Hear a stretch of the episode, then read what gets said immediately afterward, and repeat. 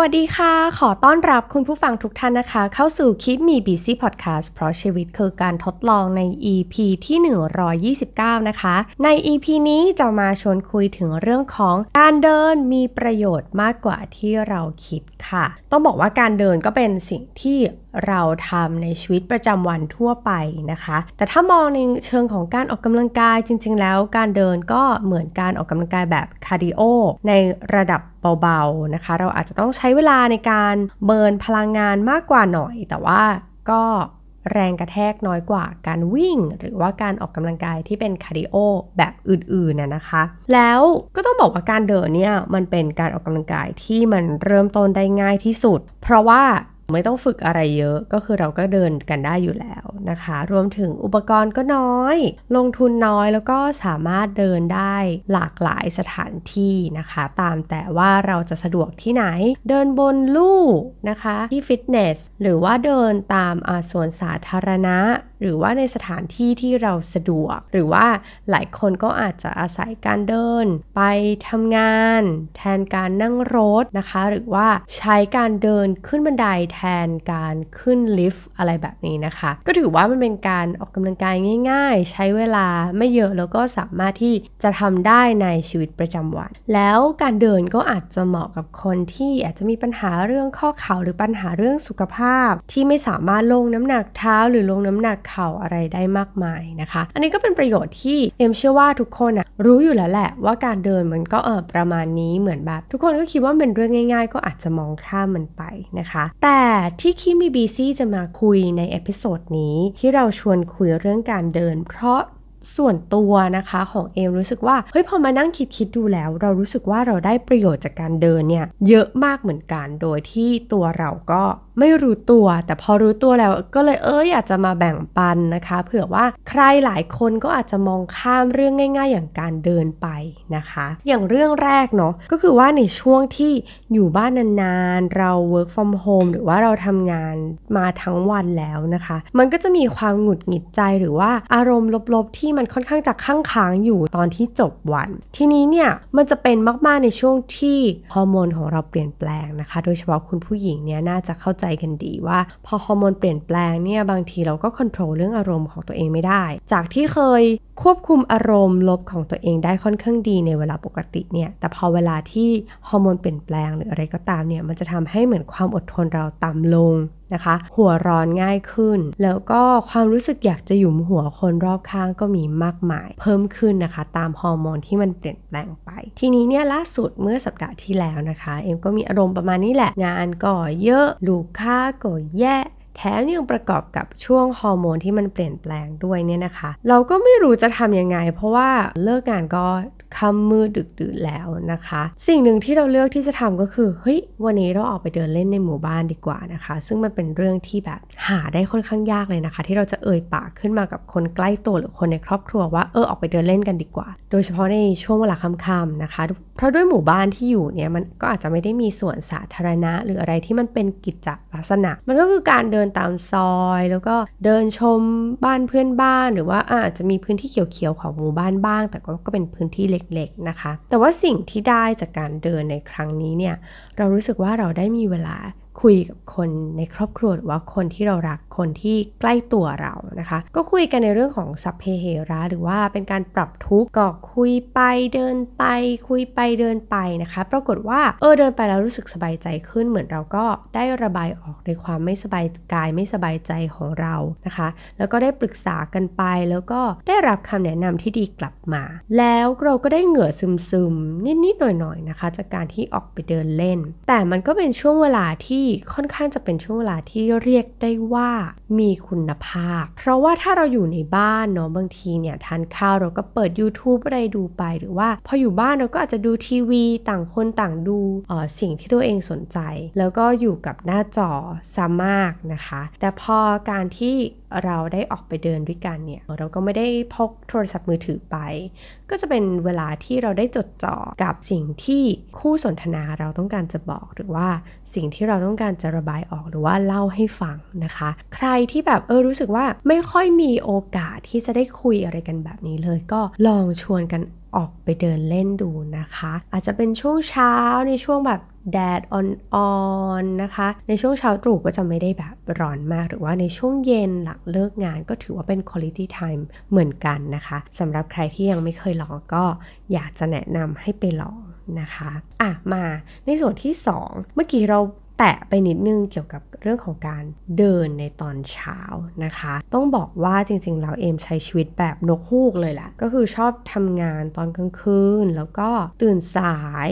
นะคะ แล้วก็เรารู้สึกว่าเสาร์อาทิตย์มันมีไว้เพื่อการพักผ่อน เช่นการนอนตื่นสาย เพราะว่าเราก็เหนื่อยอ่อนนะคะแล้วก็เหนื่อยล้ามาตลอด 5 วันของการทำงานของเราแล้วนะคะ แต่เมื่อไม่นานมานี้ก็มีการปรับเปลี่ยนพฤติกรรมของตัวเอง ซึ่งคุณผู้ฟังหลายท่านก็น่าจะเคยได้ฟังเรื่องราวของการที่เราออกไปเดิน นะคะออกไปจ็อกกิ้งในสวนสาธารณะในตอนเช้า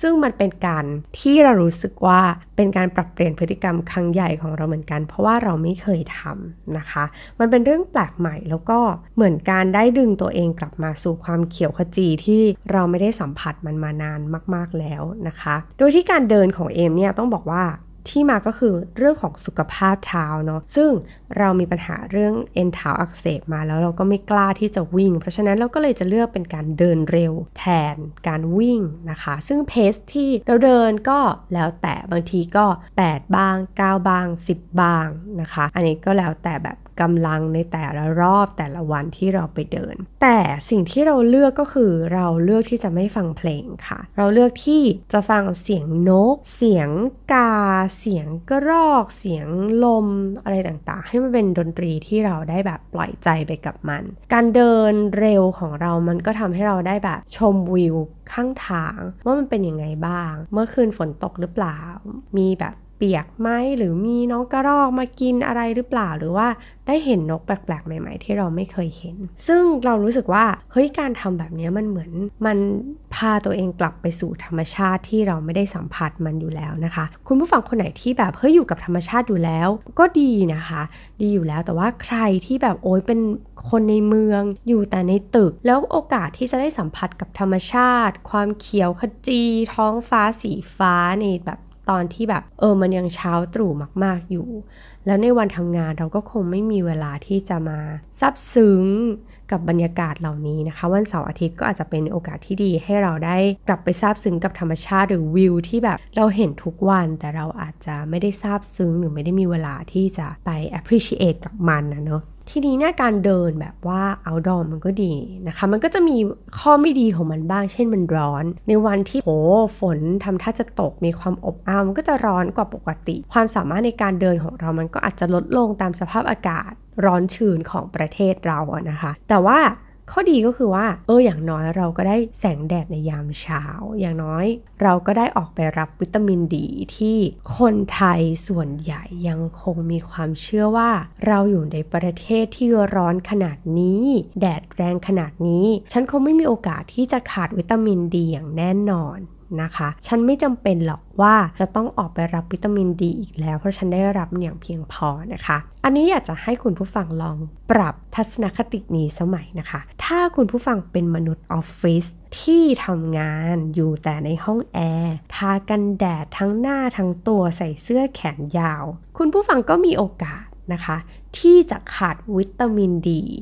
ได้เช่นเดียวกัน ซึ่งสิ่งนี้มันเป็นสิ่งที่เอ็มเคยคิดก่อนที่จะมีโอกาสได้ไปตรวจ เลือดนะคะ คือต้องบอกว่าที่มาเนี่ยเราไม่ได้ตั้งใจจะไปตรวจวิตามินดีของตัวเอง แต่ว่าช่วงนั้นเนี่ยเรามีการปรับเปลี่ยนที่อยากจะเปลี่ยนอาหารของตัวเอง เราอยากจะแบบเฮ้ยเราอยากจะกินมังสวิรัตและช่วงนั้นเราก็แบบลดเนื้อแดงอะไรของเราไปแล้วนะคะ แต่ปรากฏว่ามันเริ่มมีไซเอฟเฟกกับร่างกายของเรา เช่นเราผมร่วงมากๆ ออกกำลังกายกล้ามก็ไม่ขึ้น แล้วก็เลยไปพบแพทย์ที่เกี่ยวข้องกับโภชนาการ นะคะ ทีนี้ผลพวงของการที่เราไปตรวจเลือดนะคะ กับนักโภชนาการหรือคุณหมอที่ดูแลเรื่องโภชนาการเนี่ยกลายเป็นว่าเราก็นอกจากจะเราจะขาดโปรตีนแล้วเนี่ยเรายังขาดวิตามินดีด้วย นะคะ มันก็เลยทำให้เราเนี่ยปรับเปลี่ยนทัศนคติของตัวเองใหม่เลย เกี่ยวกับวิตามินดีเนาะคุณผู้ฟังคนไหนที่แบบมีไลฟ์สไตล์คล้ายๆกันนะคะ ที่เอ็มเล่าไปให้ฟังแล้วเนี่ยก็ต้องบอกว่าอะการออกไปเดิน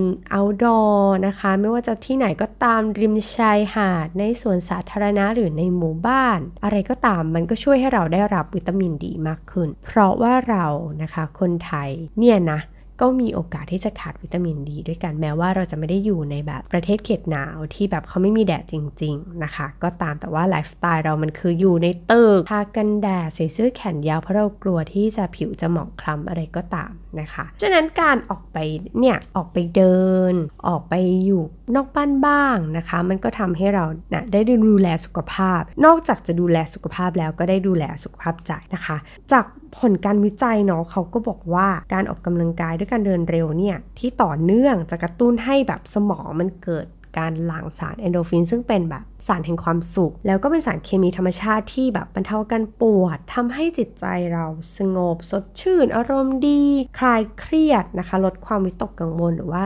ลดโอกาสของภาวะซึมเศร้าได้แล้วก็ทำให้หลับง่าย หลับได้ดีขึ้นนะคะ ใครที่มีอาการประมาณนี้เนี่ย ถ้าไม่รู้ว่าจะไปออกกำลังกายด้วยวิธีไหน หรือว่าจะไปหาวิธีไหนที่ช่วย ให้เราแบบนอนหลับดีลดความวิตกกังวล การเดินเนี่ยนะคะ ก็อาจจะช่วยให้เราเนี่ยมีความสุขมากขึ้น อาจจะแบบโอเค อาจจะไม่สะดวกที่จะออกไปแบบ เดินเอาดออะไรอย่างนี้ ก็อาจจะเดินในลู่วิ่งอะไรก็ตามนะคะ เดินเอาก็ได้ อาจจะใช้เวลานานหน่อย แต่ว่ามันก็ทำให้แบบเราได้ใช้แรงพอเราใช้แรงจนหมด ในวัน มันก็เหมือนเตือนร่างกายว่าเฮ้ยถึงเวลาที่จะต้องนอนแล้ว มันก็จะได้นอนตามเวลาที่มันควรจะเป็นนะคะ อันนี้ก็เป็นข้อมูลจากพยาไทย .com นั่นเองนะคะ ทีนี้อีกอันหนึ่งวันนี้เพิ่งอ่านเจอนะคะในเพจของโจนสลัดนะคะ อันนี้เขียนได้น่าสนใจมากเขาบอกว่า เวลาที่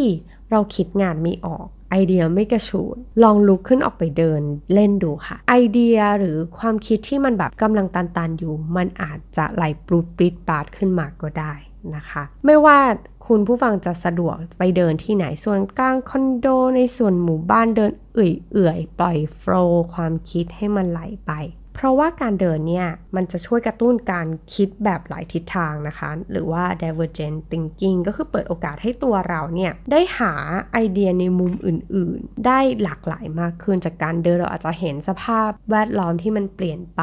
มันทำให้เราได้เห็นมุมมองที่หลากหลายมากขึ้น ก็อาจจะทำให้เราได้ไอเดียจากการที่แบบ เอ้ย เราไปเดินนะคะ ปล่อยให้มัน flow ไม่ได้จดจ่อกับการคิดที่โตมากจนเกินไป แล้วการเดินเนี่ยก็ช่วยเพิ่มพลังสมองค่ะ การเดินก็จะทำให้เซลล์สมองเนี่ยเชื่อมต่อกันมากขึ้น และจากผลการวิจัยของสแตนฟอร์ดนะคะ ซึ่งอันนี้ก็ตรงกับในบทความของพญาไท .com เหมือนกัน เขาบอกว่ามันมีการทดลองว่าคนที่เดินไปเดินมาคิดสามารถคิดงานได้มากกว่าคนที่นั่งอยู่เฉยๆ ถึง 60%นะคะ และในการศึกษาเนี่ยยังพบว่า การเดินออกกำลังกายนานประมาณสัก 40 นาที เป็นเวลา 3 วันต่อสัปดาห์เนี่ยนะคะ สามารถเพิ่มขนาดสมองที่เชื่อมโยงกับการวางแผน ความจำแล้วก็ยังช่วยให้เลือดไหลเวียนไปเลี้ยงสมองได้มากขึ้นอ่าทีนี้ พอมันทำแบบนี้เนี่ยมันก็ดีกับทั้งคนหนุ่มสาว แล้วก็ดีกับผู้สูงวัยอย่างคุณพ่อคุณแม่ของเราเช่นเดียวกันนะคะ เพราะว่าจะช่วยลดความเสี่ยงในการหดตัวของสมอง แล้วก็สามารถที่จะรักษาความจำเนี่ยได้นานชะลอความเสื่อมของผู้สูงวัยได้ อันนี้เองก็คิดว่ามันเป็นโอกาสเหมือนกันนะ ที่จะทำให้แบบเออเราได้มีแอคทิวิตี้กับคนที่บ้าน นะคะ อย่างคุณพ่อคุณแม่ ถ้ายังสามารถที่จะพอเดินได้เนาะก็ใช้โอกาสนี้ไปเดินด้วยกันนะคะ สร้างความสัมพันธ์ที่ดีแล้วก็ยังทำให้เหมือนส่งเสริมสุขภาพ ทั้งตัวเราแล้วก็คนที่เรารักด้วยนะคะ อันนี้ก็ถือว่าเป็นโอกาสที่ดีเลยทีเดียวอะ อันนี้นะคะเผื่อใครไอเดียตีบตันก็ลองเปลี่ยนจากการนั่งจุ้มปุกอยู่กับโต๊ะทำงานเนาะลองเดินเล่นดูนะคะ เดินขึ้นบันไดบ้างก็ได้ลองเปลี่ยนบรรยากาศดู เราอาจจะได้ไอเดียดีๆ จากการเดินก็ได้นะคะ ใครที่ยังไม่เคยทดลองเนาะก็อยากจะให้ลองทดลองกันดูค่ะ ทีนี้อันหนึ่งที่แบบเออเอ็มก็รู้สึกว่ามันก็เป็น experience หรือว่าประสบการณ์แปลกใหม่ที่ดีเหมือนกันนะคะ นั่นก็คือเวลาที่ไปเที่ยวหรือว่า เวลาที่ไปทำงานแล้วแบบหลังเลิกงาน นอกจากการ ตามหาของอร่อยแล้วเนี่ย สิ่งหนึ่งที่เราชอบทำตอนที่เราเป็นเซลล์ที่เราต้องเดินทางบ่อยๆนะคะ ก็คือว่าเราชอบไปเดินสวนสาธารณะของแต่ละจังหวัดค่ะ คือเวลาเราไปทำงานอะเราก็จะมักจะเห็นในมุมของการทำธุรกิจของกับคนในจังหวัดนั้นๆ แต่เราไม่ได้เห็นวิถีชีวิตของเขาจริง ๆ แต่ว่าการไปเดินสวนสาธารณะในแต่ละจังหวัดอะมันได้เห็นไลฟ์สไตล์ของคนจังหวัดนั้นจริง ๆ ว่าเฮ้ยตกเย็นอะเขาก็เหมือนคนทั่วไปนะที่เขาก็ไปเดินไปวิ่งบางจังหวัดเนี่ยเราไปเดินแล้วเราก็มีโอกาสที่จะไปได้ไปดูว่าเฮ้ยที่นี่เขาเต้นแอโรบิกกันด้วย แล้วก็เต้นกันแซบสุยมันมากอะไรอย่างเงี้ยนะคะ เราก็รู้สึกว่าเฮ้ยเราได้เรียนรู้วิถีชีวิตอะเป็นแบบไลฟ์สไตล์ของคนในจังหวัดนั้นผ่านการเดินเร็วๆของเรา แล้วก็จุดเริ่มต้นของการที่รู้สึกว่าเฮ้ยถ้าเราไปจังหวัดไหนเราอยากจะไปแบบไปเดินสวนสาธารณะของเขาก็คืออุบลราชธานีนะคะ ก็ ไปเดินมันไม่ได้เป็นสวนสาธารณะที่ใหญ่อะไรมาก แต่ว่ารู้สึกมันเป็นขนาดที่พอดีแล้วก็โอ้โห เราได้ไปเต้นแอโรบิกนะคะกับชาวอุบลแล้วเราก็รู้สึกว่าเฮ้ย แซบปะหลักๆเป็นคุณแม่นะคะ คุณแม่ทั้งหลายเนี่ยก็คือเต้นกันแบบโอ้โหสะบัดมากๆ แล้วรู้สึกว่า อืม นี่แหละคือความแซบอย่างหนึ่งนะคะ ในการที่เราได้ลองใช้ชีวิตแบบคนในจังหวัดนั้นๆดูบ้าง แล้วมันก็เลยทำให้ตอนที่เราไปเชียงใหม่รอบล่าสุดเนี่ยเราก็เลยได้มีโอกาสได้ไปเดินเร็วนะคะ ที่อ่างแก้วในมอชอแล้วก็เรารู้สึกว่าโอ้โหวิวสวยมากๆ อากาศดีสุดๆ ชมนกชมไม้ได้ชมนกยูง ได้เห็นยีราฟ แล้วก็เป็นความรู้ใหม่ว่าอ๋อเขาอยู่ติดสวนสัตว์นะคะทำให้เราได้มีโอกาสได้เห็นยีราฟอะไรอย่างนี้ด้วยก็ถือว่าเป็นความแปลกใหม่ที่เราไม่เคยรู้มาก่อน นะอันนี้ก็ใครที่แบบเอ้ยมีโอกาสได้ไปอะเดินทางไปต่างประเทศ หรือว่าเดินทางไปทำงานต่างจังหวัด ถ้าแบบคุณตื่นเช้าขึ้นสักหน่อยนะคะ แล้วลองใช้เวลาไปกับสวนสาธารณะ หรือว่าตอนเย็นหลังเลิกงาน ก่อนที่จะไปทานของอร่อยในจังหวัดนั้นๆ ก็ลองไป สัมผัสวิถีชีวิตของจังหวัดนั้นๆ ผ่านสวนสาธารณะดูนะคะ และแน่นอนการเดินถ้าเราจะไม่พูดถึงเรื่องสุขภาพก็คงจะไม่ได้นะคะ จริงๆแล้วเนี่ยการที่เราคิดว่าเรายังหนุ่มสาวอยู่เนี่ยมันก็ดีนะคะ แต่ว่าพอนึกถึงแล้วก็พอมองย้อนไปบางทีเรื่องสุขภาพของพ่อแม่เราหรือว่าญาติผู้ใหญ่ในครอบครัวเนี่ยมันก็สะท้อนโอกาสของการที่เฮ้ย เราจะเป็นโรคนั้นโรคนี้เหมือนเขาหรือเปล่านะนะคะ อันนี้ก็มันก็เลยชวนคิด เพราะฉะนั้นเนี่ยเขาก็เลยบอกว่าการเดินเนี่ยจริง ๆ แล้วมันก็ช่วยเพิ่มความหนาแน่นของกระดูกนะคะ โดยเฉพาะในผู้หญิง ตอนนี้เราอาจจะยังมีประจำเดือนอยู่นะคะ ผู้หญิงในวัยเราๆแต่ว่าในอีกไม่กี่ปีข้างหน้าเนี่ยเราก็อาจจะเข้าสู่วัยแบบหมดประจำเดือน บางคนอาจจะมาเร็ว บางคนอาจจะมาช้า แต่ว่าการเดินเนี้ยมันก็ช่วยลดความเสี่ยงของการที่เป็นโรคกระดูกพรุนนะคะ หรือว่ามันสามารถชะลอการสูญเสีย มวลกระดูกได้ เพราะว่าการเดินเนี่ยก็เป็นการออกกำลังกายแบบต้านแรงโน้มถ่วงของโลกนะคะ ก็จะทำให้กระดูกเนี่ยถูกกระตุ้นให้ผลิตเซลล์ออกมามากขึ้น ก็คนที่นั่งนั่งนอนนอนทั้งวันเนี่ย ตัวมวลกระดูกมันก็จะแบบลดลงกล้ามเนื้อก็จะแบบเหลวไม่กระชับ อันนี้ก็แบบทุกคนน่าจะพอทราบอยู่แล้วนะคะ แต่ว่าการเดินออกกำลังกาย หรือว่าเดินเร็วๆเนี่ยสัก 30 นาทีต่อวันเนี่ยมันจะทำให้กระดูกของเราแข็งแรงมากขึ้น แล้วก็ ลดความเสี่ยงจากโรคกระดูกพรุนได้ด้วยนะคะ อันนี้ก็รู้ไว้ใช่ว่านะคะ หลายคนอาจจะโอ้ยหลายปี แต่ว่าเรื่องสุขภาพต่างๆเนี่ยมันโรคภัยต่างๆ มันก็เกิดขึ้นจากการที่เรามีไลฟ์สไตล์นั้นๆเป็นระยะเวลานานๆ รู้ตัวอีกทีมันก็สายเกินแก้แล้วนะคะ อะไรที่เราทำได้ในวัยที่เรายังสามารถเดินได้เองปก ติ ไม่ต้องใช้ไม้เท้าช่วยพยุงหรืออะไรก็ตามเนี่ยเอ็มคิดว่ามันเป็นทางที่ดีที่สุดที่เราจะได้ดูแลตัวเองนะคะ แล้วก็สำหรับคุณผู้หญิงนะคะ การเดินเนี่ยมันช่วยลดความเสี่ยงสารพัดโรคร้ายที่เกิดขึ้นกับเราได้ เช่นเขาก็มีผลการวิจัยจากแบบ จาก Harvard นะคะเขาบอกว่าการเดินต่อเนื่อง 3-5 ชั่วโมงต่อสัปดาห์เนี่ยช่วยลดความเสี่ยงของการเกิดมะเร็งเต้านม และมะเร็งปากมดลูกได้มากกว่า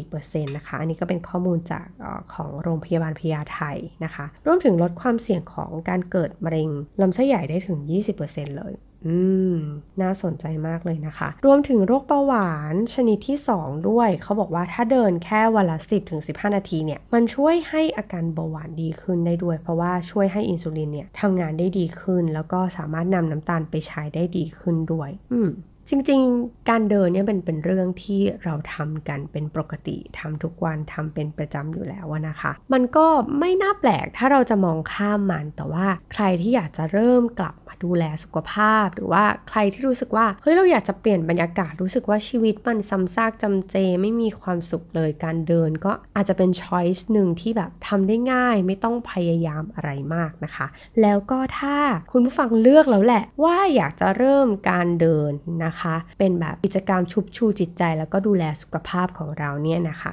ในฐานะที่แบบเคยเดินมาก่อน นะคะ ไม่ว่าจะมือใหม่หรือมือเก่าสิ่งหนึ่งที่แบบไม่ควรจะลืมนั่นก็คือการเดินเนี่ยมันก็เหมือนกับการเดินทั่วไปเนาะแต่ว่าถ้านานๆทีอะเราเดิน เราก็ควรจะมีการวอร์มอัพร่างกายก่อนนะคะ มีการยืดเหยียดร่างกายเพื่อที่จะได้บอกสมองและร่างกายของเราว่าโอเค ตอนนี้เนี่ยเรากำลังจะไปออกกำลังกันแล้วนะ มันก็เพื่อลดความบาดเจ็บนะคะ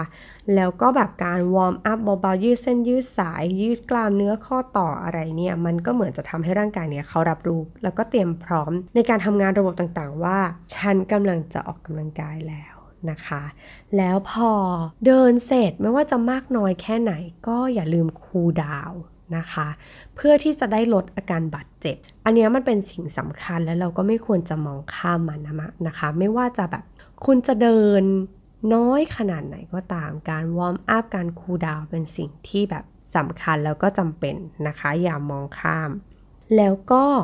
ใครนะคะที่รู้สึกว่าเฮ้ยการเดินเฉยๆ มันก็อาจจะแบบไม่ได้ค่อยได้ออกกำลังกายอะไรมากนะคะ เพิ่มได้ด้วยการแกว่งแขนค่ะ มันอาจจะดูแบบ โอ้ยนี่มันวัยพ่อแม่หรือเปล่า แต่ว่าจริงๆ แล้วการแกว่งแขนเนี่ยมีประโยชน์มากๆกับระบบน้ำเหลืองนะคะ มันช่วยให้ระบบน้ำเหลืองของเราเนี่ยทำงานได้ดีขึ้น ซึ่งวิธีการแกว่งแขนที่ถูกต้องสามารถหาได้ตาม YouTube ต่างๆนะคะ มีมากมายแล้วก็อย่า เหวี่ยงจนเกินกำลัง เพราะมันอาจจะทำให้เกิดการอักเสบได้นะคะ ควรจะแกว่งให้มันถูกต้องตามวิธีการ ทีนี้เนี่ยเขาบอกว่าการเดินแกว่งแขนเนี่ยมันช่วยกระตุ้นให้ระบบน้ำเหลืองตามข้อพับต่างๆของเราเนี่ยไหลเวียนได้ดี แล้วก็ช่วยระบายแล้วก็ขับของเสียที่มันค้างค้างตามจุดต่างๆ นะคะ อันนี้ไม่ลองไม่รู้แต่ว่าเอาจริง ๆ ช่วงหนึ่งเคยเดินแกว่งแขนในหมู่บ้านเนี่ยก็ต้องบอกว่ากล้างมาเหมือนกันนะคะ มีอาการปวดร้าวเหมือนกันจากการเดินแกว่งแขน บางทีเราอาจจะไม่ต้องแคร์สายตาเพื่อนมากหรอก มันอาจจะดูโอเค สูงวัยนิดหน่อย แต่ว่า